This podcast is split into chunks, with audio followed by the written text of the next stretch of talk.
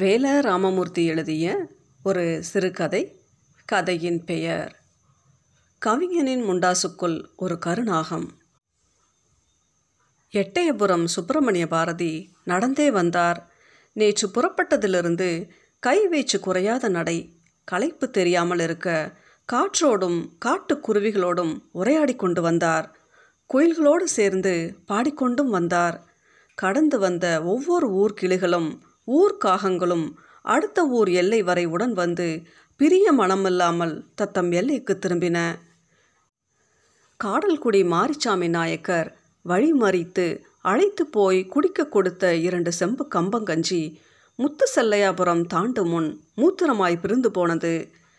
சுக்காய் காய்ந்த உடம்பு குளிர்க்க வியர்வை உச்சந்தலையும் வியர்த்தது. முண்டாசு நமத்து அவியல் நாற்றம் எடுத்தது. நடை வேகம் கூடியது. ஈடுகொடுத்து பறக்க முடியாத ஒரு கிளி பாரதியின் இடது தோளில் அமர்ந்தது.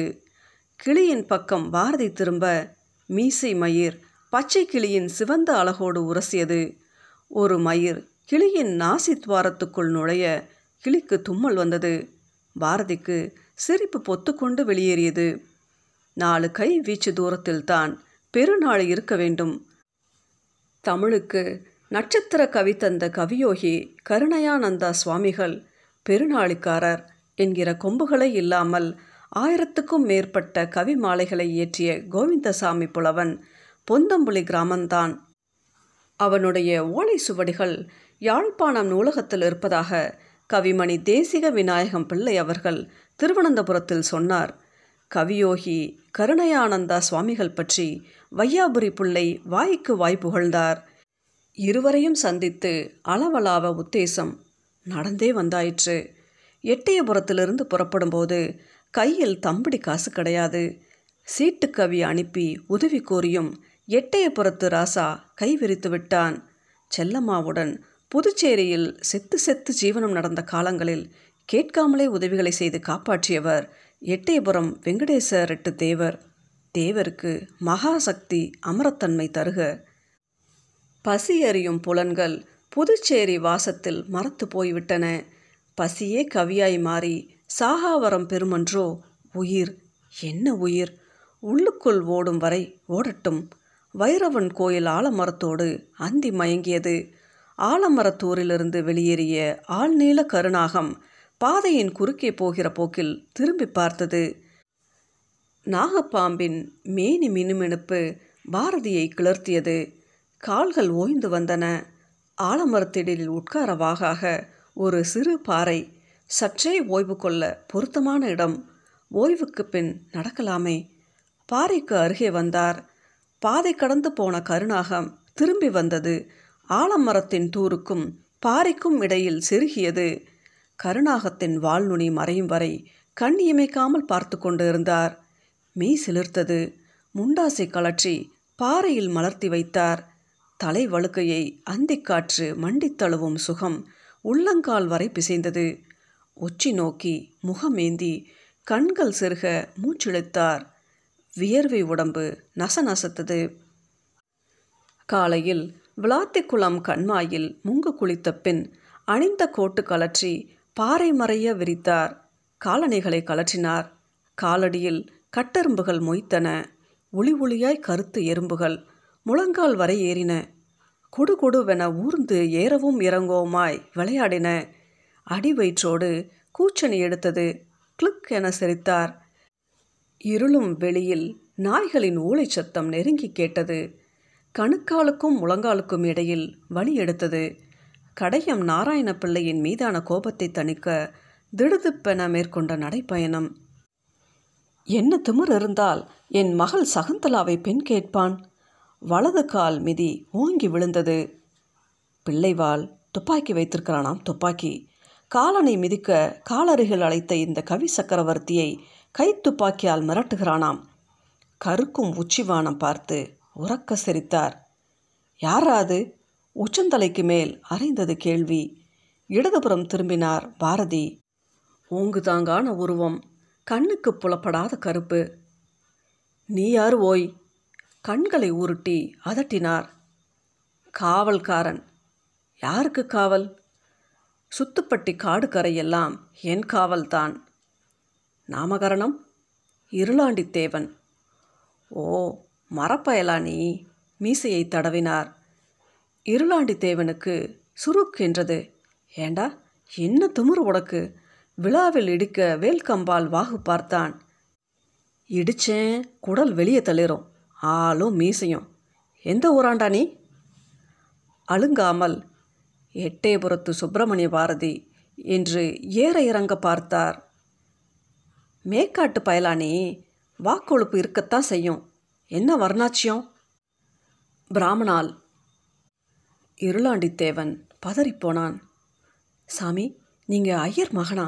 மீசையும் கீசையும் ஆளை பார்த்தா அப்படி தெரியலையே சாமி. தலைக்கு மேல் உயர்த்தி கும்பிடும் உள்ளங்கைகளுக்குள் வேல்கம்பு இருந்தது. என்ன சாமி இந்த நேரம் இங்கே? உதுட்டோரம் சிரித்து கொண்டார்.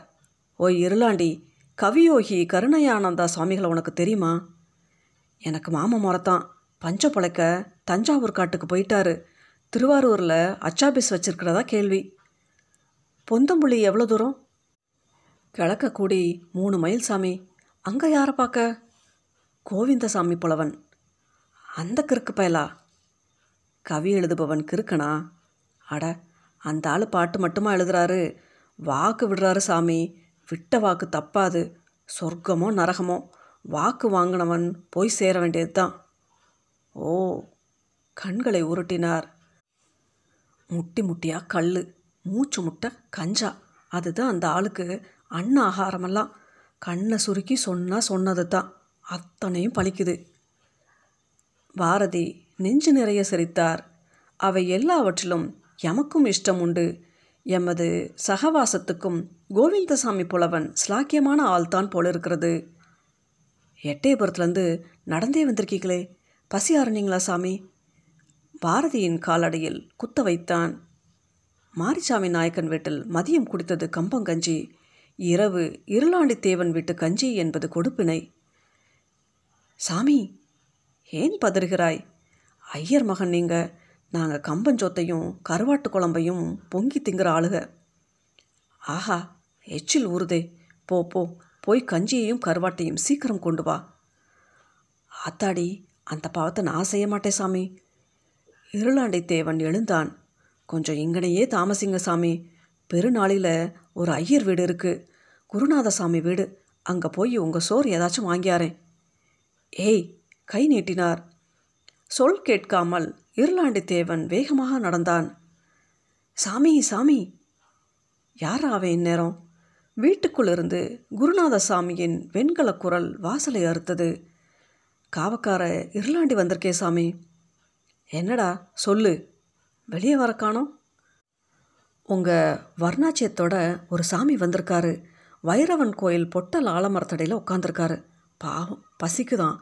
சாமி வீட்டு ஆகாரம் ஏதாச்சும் கொடுத்தீங்கன்னா அவரை பசி ஆற்றலாம். குருநாதசாமி கதவை திறந்தார். எந்த ஊருன்னு சொன்னான்? எட்டயபுரமா? என்ன பேர் சொன்னான்? சுப்பிரமணிய பாரதியா? மீசை வச்சிருக்கானா? ஆமாம் சாமி, நல்லா முறுக்கி விட்டுருக்காரு. முண்டாசு கட்டியிருக்கானா? ராசா மாதிரி முண்டாசு. பூணூல் போட்டிருக்க மாட்டானே? இருட்டில் நான் கவனிக்கல சாமி. அவன் பட்டினி கடந்தே சாகட்டும். வீட்டுக்குள் திரும்பினார். சாமி, இருளாண்டித்தேவன் கையேந்தினான். கோத்திரம் கெட்ட அந்த கிறுக்கு பயல எங்கள் ஜாதி பிரதிஷ்டம் பண்ணியிருக்கான். பச்சை தண்ணி கூட கொடுக்க முடியாது. போப்போ. கதவை சாத்தினார். பாறையில் மலர்த்தி வைத்திருந்த முண்டாசுக்குள் கருநாகம் சுருண்டு கிடந்தது. 8 திக்கும் பறந்து திரும்பிய வௌவால்கள் கனி வர்க்கங்களை பாரதியின் கைவாக்கில் அடுக்கியிருந்தன. ஆஹா, என்ன ருசி, என்ன ருசி! களையத்து கம்பங்கஞ்சியை மாந்தினார். ஒரு வாய் கஞ்சிக்கு ஒரு வெங்காயத்தை உப்புக்கல்லை தொட்டு கடித்து கொண்டார். மீசையில் ஒட்டி இருந்த கஞ்சியை இடது கையால் துடைத்து கொண்டார். இருளாண்டித்தேவன் பாரதியின் காலடியில் அமர்ந்து வைத்தக்கண் வாங்காமல் பார்த்து கொண்டிருந்தான். குருநாதனிடம் போனாயா? என்ன சொன்னான்? நான் அங்கே போகல சாமி. கண்களை துடைத்தான். டேய் களவாணி பயலே, பொய் சொல்கிறாயா?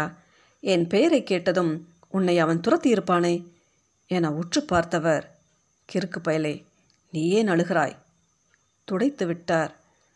வேற ஒன்றும் இல்லை சாமி, எங்கள் வீட்டு கஞ்சியை உங்களை குடிக்க வச்சு நான் பாவம் பண்ணிட்டேனோன்னு ஒரு நினப்பு வந்துச்சு. அடக்கிருக்கா, இந்த கஞ்சியை குடிக்க நான் தாண்டா புண்ணியம் பண்ணியிருக்கணும். கஞ்சி கலையத்தை அண்ணாக்க விட்டார். இருளாண்டித்தேவன் கவிழ்ந்து கொண்டே பேசினான். குருநாதசாமி மேலே இருந்த மதிப்பு மரியாதையெல்லாம் போச்சு சாமி. சே, என்ன மனுஷன் அவர். பசினா என்னன்னு தெரியாத அந்த ஆளை 2 பொழுதுக்கு பட்டினி போட்டால் சாதியை பற்றி பேசுவாரா சாமி? கோயிலில் அவர் பூஜை பண்ணி எங்கள் பாவம் தீரப்போகுதாக்கும். தொண்டை நிறைய கஞ்சி இறங்கி கொண்டு இருந்ததால் பாரதிக்கு வாய்விட்டு சிரிக்க முடியவில்லை. முண்டாசுக்குள் சுருண்டு கிடந்த கருநாகம் அவிழ்ந்து பாரதியின் வலது தொடையில் ஏறியது. வேல ராமமூர்த்தி எழுதிய இக்கதையின் பெயர் கவிஞனின் முண்டாசுக்குள் ஒரு கருநாகம்.